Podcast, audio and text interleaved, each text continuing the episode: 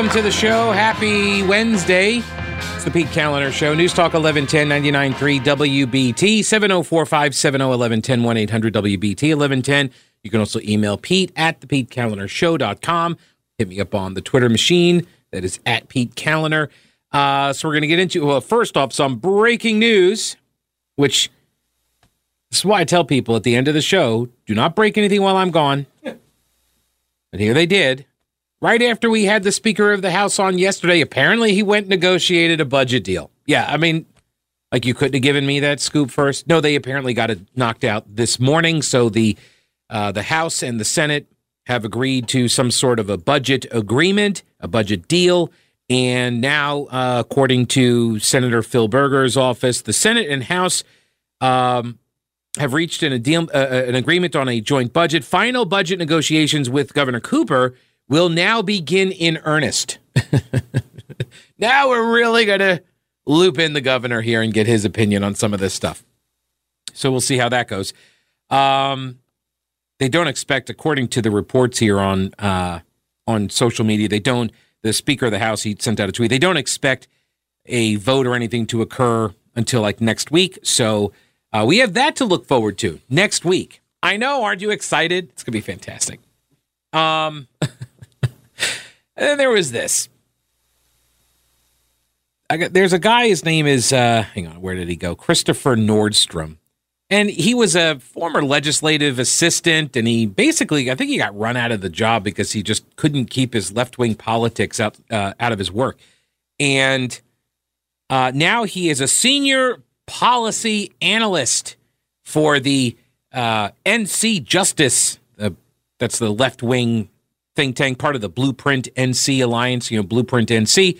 This is the uh, the constellation of leftist organizations in the state of North Carolina that got together back in uh, 20, eh, roughly like 2016.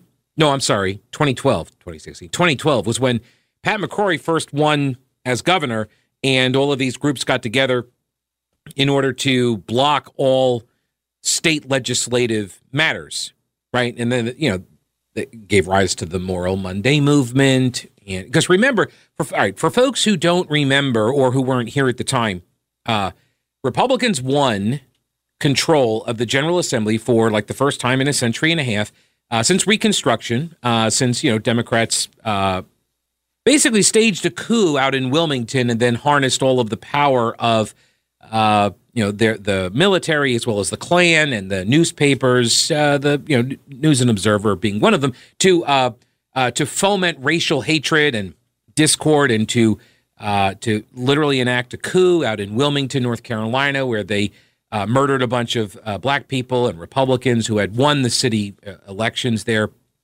So. it took about a century and a half with you know the patronage system, the spoils system, and racial intimidation, and uh, you know, pistol purchase permit laws uh, where sheriffs wouldn't let black people buy guns, and but eventually, eventually, Democrats lost their grip on power in this state, and so in 2010, Republicans win, but they don't actually take over until 2011, right? Because you win in November, and then you get sworn in, and you don't actually really do anything until the session starts, and so now they're it's now 2011, and they're kind of figuring their way out because they haven't held power before. So actually, a lot of stuff that they were doing early on, you know, they they were kind of mimicking to some degree in certain circumstances what the Democrats had done.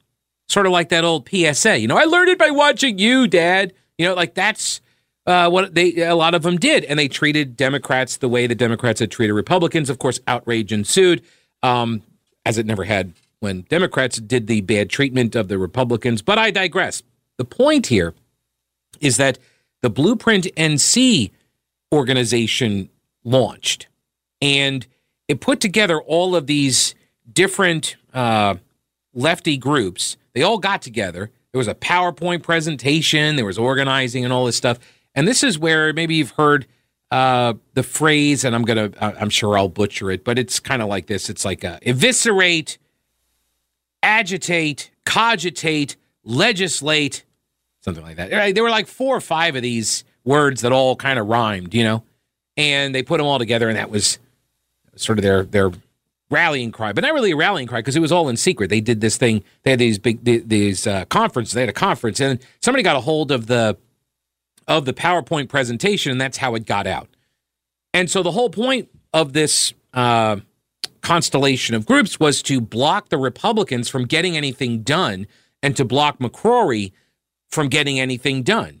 And at the time, this was very difficult because Democrats. Part of the reason why they got ousted from power is like they were really corrupt. I mean, like really, really corrupt. I mean, people who were around back then, they know. There were so many Democrats going to prison. It was all the time. It was happening like all the time. Um, we had, well, the former Speaker of the House right here from Matthews, Jim Black, who was like under investigation. He may have actually been indicted or something, or was uh, May, he may have been may, he may have been charged or something when he ran for reelection. And I remember, um, what was the fella's name? Hal. I think his name was Hal something. Anyway, the Republican lost to Jim Black in an election, the last election that Jim Black had, he, he that he won, and he wins over a Republican while all of this investigation, all of this stuff is swirling all around him, proving the point that Democrats in the district, I think it was the hundredth um, uh, uh, or not congressional, but uh, legislative district, the House district number 100, I think is what it was.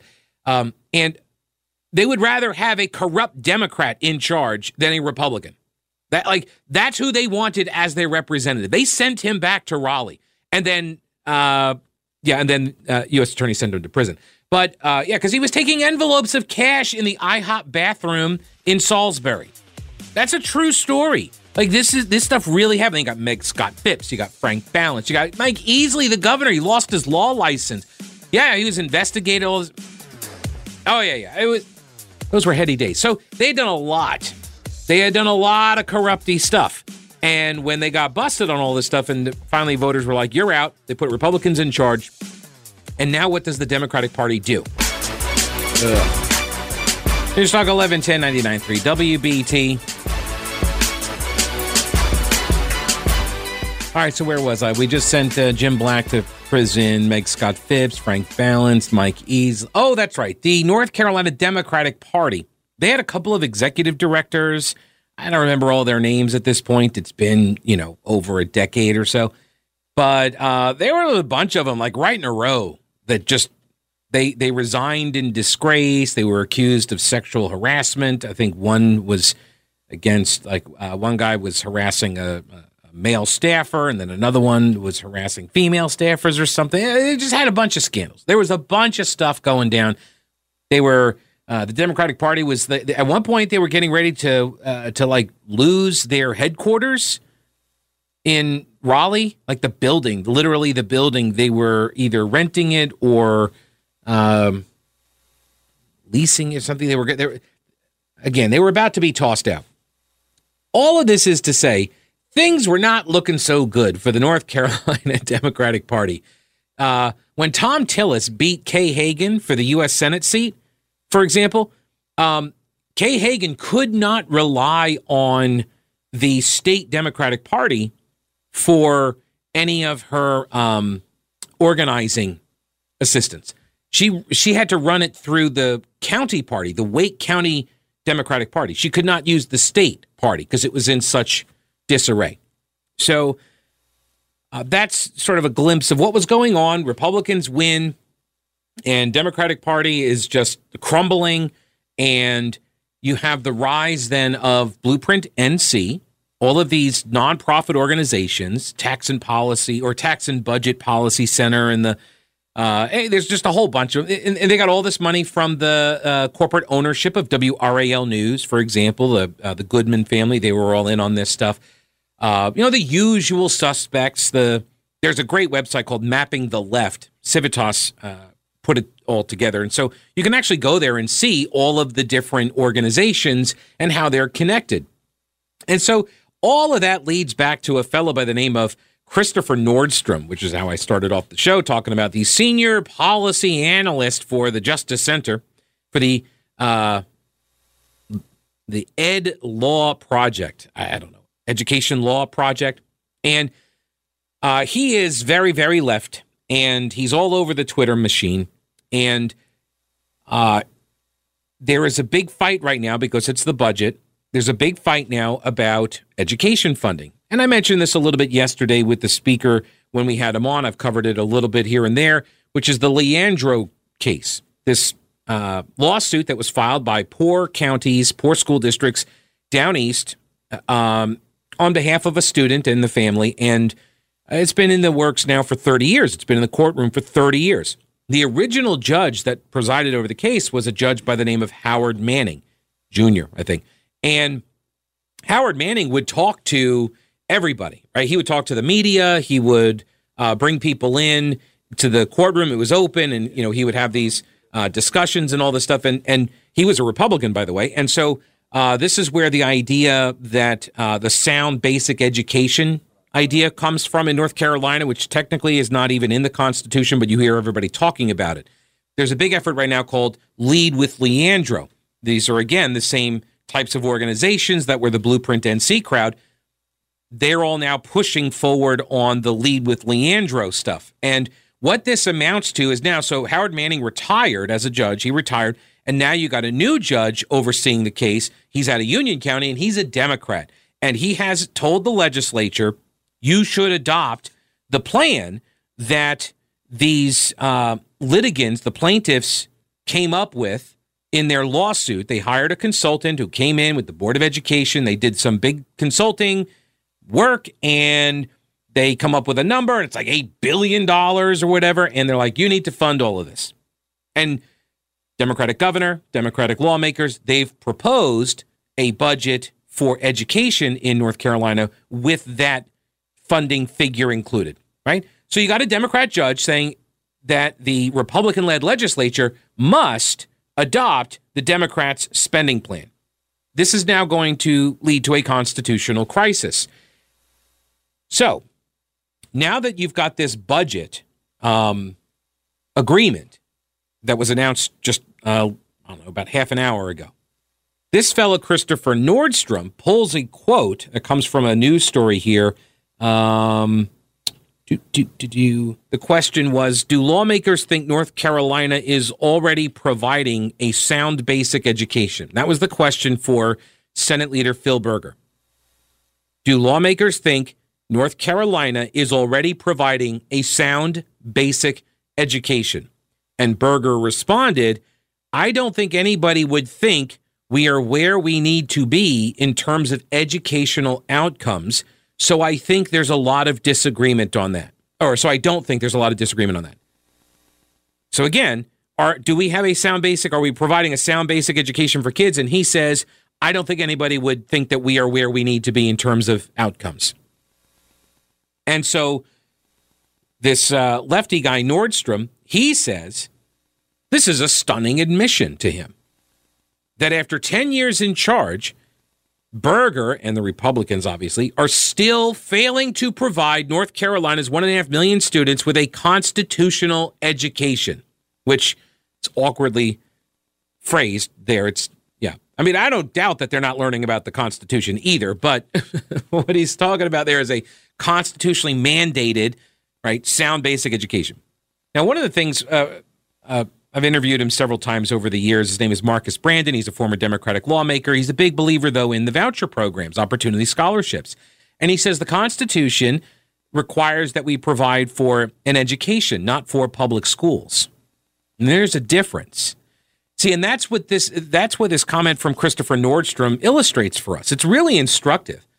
Because for Senator Berger and the Republicans in general to to say that look, we are not where we need to be with educational outcomes. I think everybody would probably agree with that that we're not where we want to be. And to the left, that's an admission that we're not funding K through 12 GovCo schools enough. When Senator Berger is talking about educational outcomes, Nordstrom automatically assumes he's talking about K through 12 government schools. This is sort of the blind spot that a lot of folks on the left have. And it's why uh, a lot of the school board meetings are getting really nasty about the COVID masks and all of that stuff. We're going to get into all of this today on the show. But right now, we're going to get into some news. Here's Mark Muller at the WBT News Center.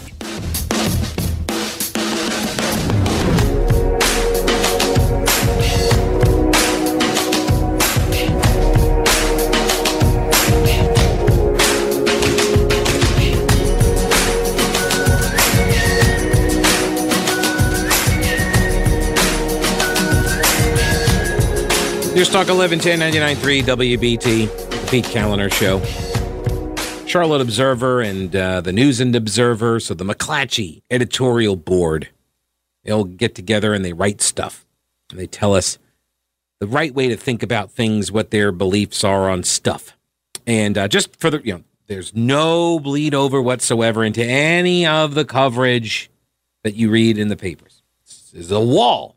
There's a wall but also some doors between the editors and the the news department. Okay, so uh, they had a piece a couple of days ago. Headline: NC Republicans say ideology has no place in schools.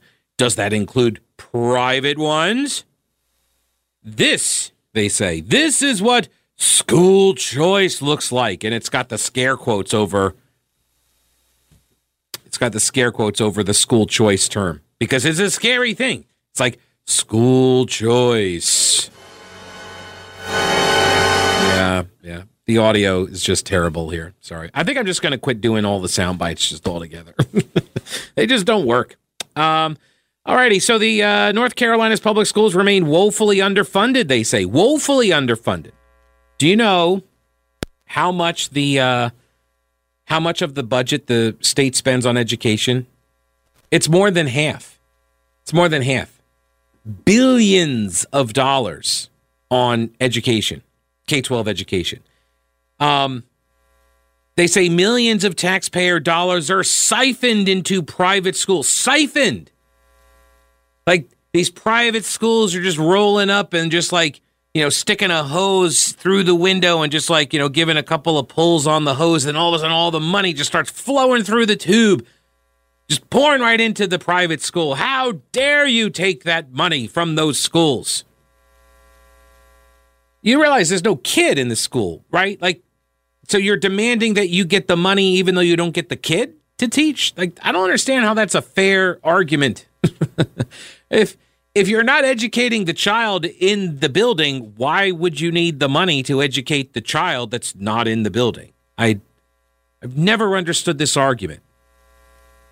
I mean, I mean, I understand why they say it because they think you're stupid, but um, I don't understand how they think that makes logical sense. That the money is somehow siphoned away, it's taken away from the schools. There's no kid there to teach. Why would you get that money? Why should you get that money? You're saying you just deserve all the money for whatever. So why not just do that? Why not say, okay, you know, we're going to do a head count of every child in North Carolina, and that's what the per pupil number should be. That's what we should base our funding on. Why not do it that way?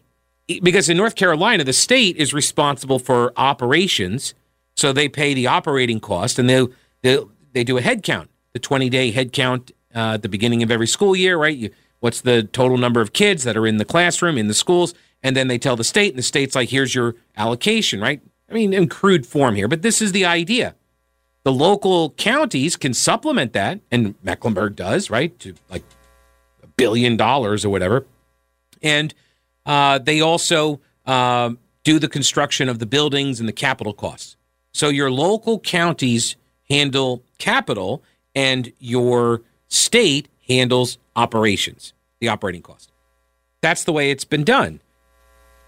But if this is the argument that a kid who isn't in your school somehow still requires you to get money, well, then why not every single child that's not in your school that's going to a private school without a scholarship, uh, opportunity scholarship, without a voucher? Like, why stop at just the voucher money? Why not just say, hey, there are, you know, I don't know, 2 million kids in North Carolina, school age kids, 2 million kids, that's what you should get. Why wouldn't you just make that argument that you somehow are entitled to a you know per pupil expenditure amount just by nature of the fact that there's a child present in the state. Why not just do that? What's wrong with that argument? That's just as illogical as this one. So their beef here is that some of these schools are Christian. And get this, when they when the kids go to the Christian school, you may want to sit down for this they are taught Christian things. I know. It like this is outrageous, right? I, I like the fact, though, that they acknowledge that if you go to this criticism is based on an acknowledgement that if you go to, let's say, a Catholic school, you're going to learn that Catholicism is pretty okay, right? You're going to learn some Catholic stuff if you go to a Catholic school. I suspect also if you go to a Jewish school, you're going to learn some stuff about Judaism. Uh, I suspect if you go to Islamic school, you're going to learn some stuff about Islam and how it's a okay too. I think you're going to learn um, that when you go to a government school, that government is a okay. Don't you think? Doesn't that make sense? Isn't that a logical, consistent standard? Absolutely. Yeah, absolutely. If you are going to a, a school district, if you're going to a, a government school district, do you think you're going to learn that government stinks? Why would you learn that? Every other example of a school that's run by somebody else, I mean, that's their argument here. How dare you send your child to a Christian school? They're going to learn stuff about Christianity. They're going to learn Christian principles. Right? So they, they teach a biblical worldview. Oh, and the discrimination against LGBTQ plus people. This is the other thing. How dare you, right, be opposed to like gay marriage, for example? You Christian school curriculum being opposed to gay marriage. How dare you? You know, you think that's a sin. How dare you have a belief that I don't have as well? You can't tell kids these things. How dare you disagree? This is essentially what they're arguing.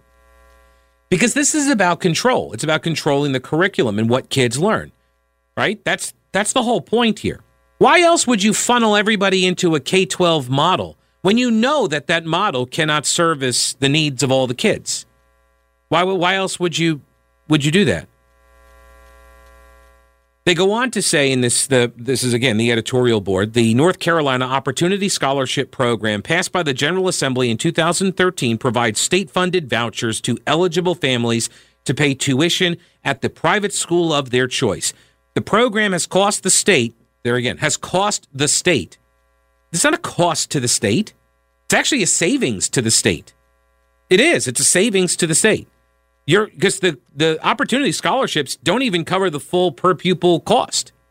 Yeah. So you're actually making money on this deal. You're getting money from taxpayers that you're now not having to spend, but they do. Uh, they send it to the schools. But I digress. The program has not cost the state. Again, this is a fundamental assumption that the money belongs to the state and not the taxpayer, that the money isn't the parents, it's not for the kid, it's for the government. And that is that's the worldview. That's the that's the prism through which the editors at the uh, McClatchy papers see this through.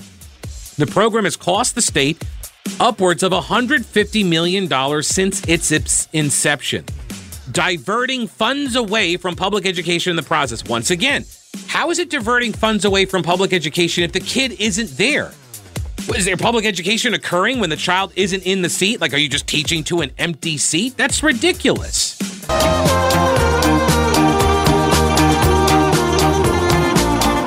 News Talk 1110 99.3 WBT. So the uh, McClatchy editorial board claim that supporters of the voucher program, primarily Republicans, say it promotes school choice, extending equity and opportunity to lower income students who otherwise may not have the means to attend private schools, but there's not much accountability for private schools who receive state money.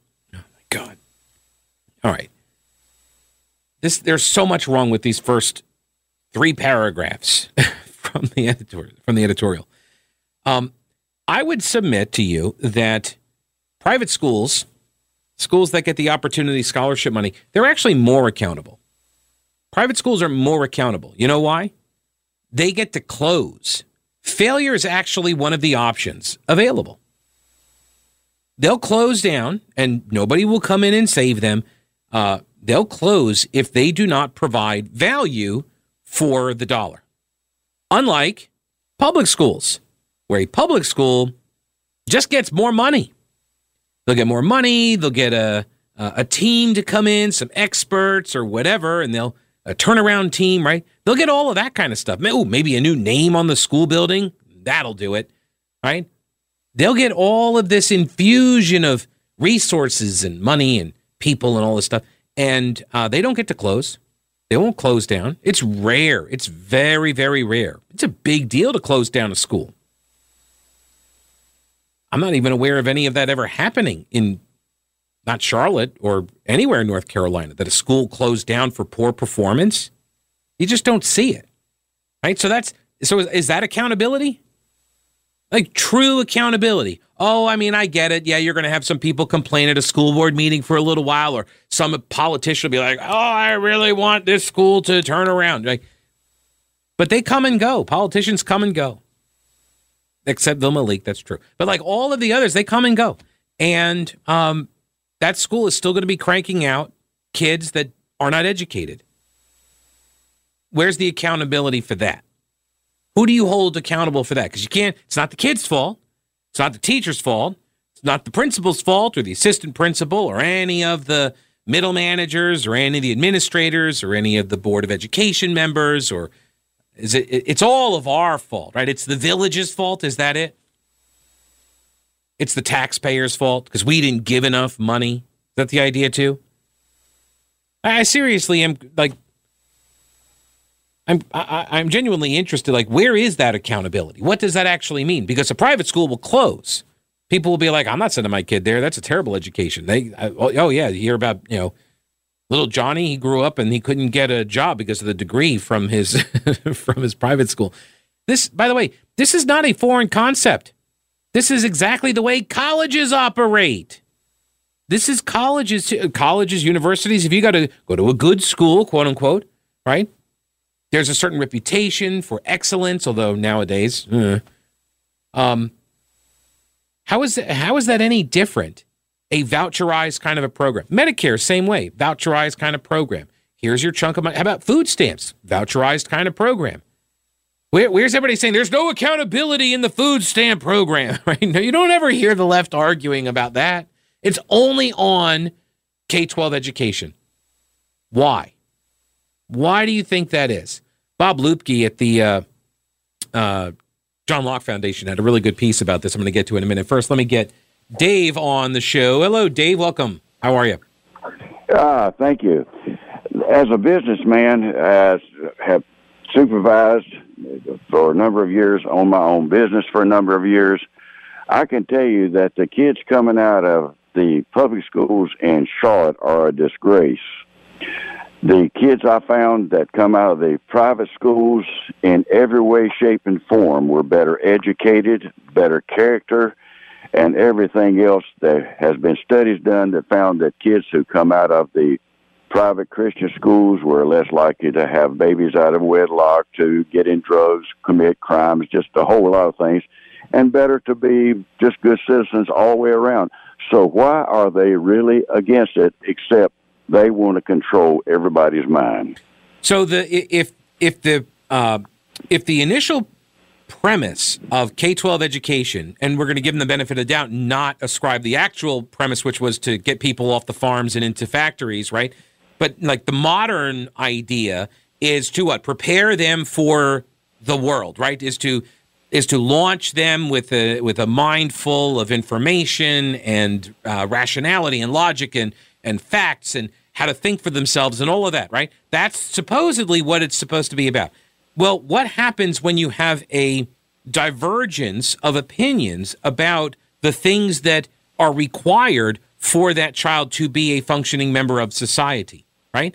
Because that's where we are. What you've just described is is where we are. We have a whole bunch of people that think one way of behaving is acceptable and you have a whole bunch of other people who think no, in a society we should be not behaving like that. We should be behaving like this. And so you've got these two different competing ideas. And which one are we going to teach in the schools? Which one are we? Well, which one of these do we impart? Well, they're trying to, to take away the rights of the parents to teach their children what's right and wrong. And also, as a minister, I find that it really uh, sickening this kind of stuff that they are teaching in schools today because the kids coming out of the uh, public schools, uh, they are less trustworthy, they're less prepared to go to work, and so many of them uh, just they're just unhireable. Hmm. Oh, I have heard that yeah. this. I have heard this as a problem uh, from a lot of business owners. I appreciate the call, Dave. Thank you.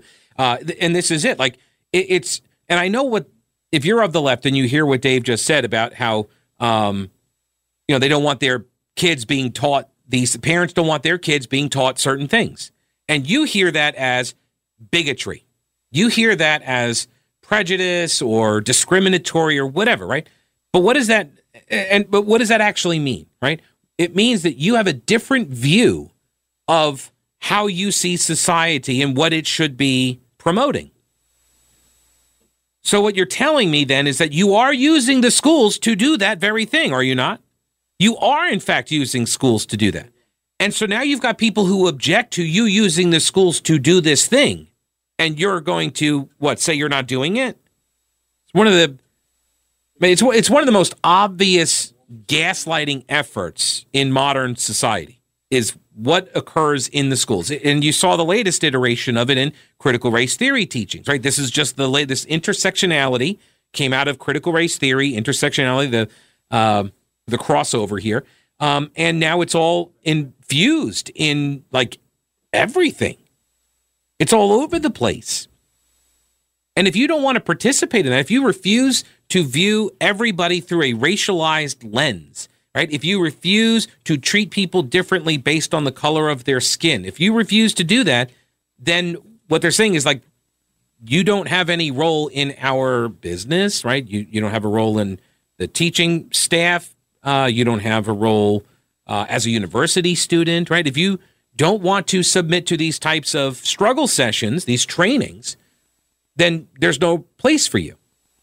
Same thing's happening, by the way, with COVID, right? vaccinated versus unvaccinated, right? You will be made to care. You will be made to take a position. And now you've got these health organizations like Novant, what the other day just fired like 100 people, 200 people, whatever it was, just just fired them. But didn't fire them. They called it a voluntary resignation, although it wasn't voluntary, they got fired. Right? So you got businesses that are firing people, but not getting the penalty of firing people. They don't have to. They, and I, so these people are not getting unemployment, as I understand it. Yeah, they're not. Go, they don't get the unemployment benefit because it's a temporary or a uh, uh, voluntary resignation. You're forcing people into a separate caste, and you're telling me that this doesn't have anything to do with your view of how society should be ordered. Give me a break.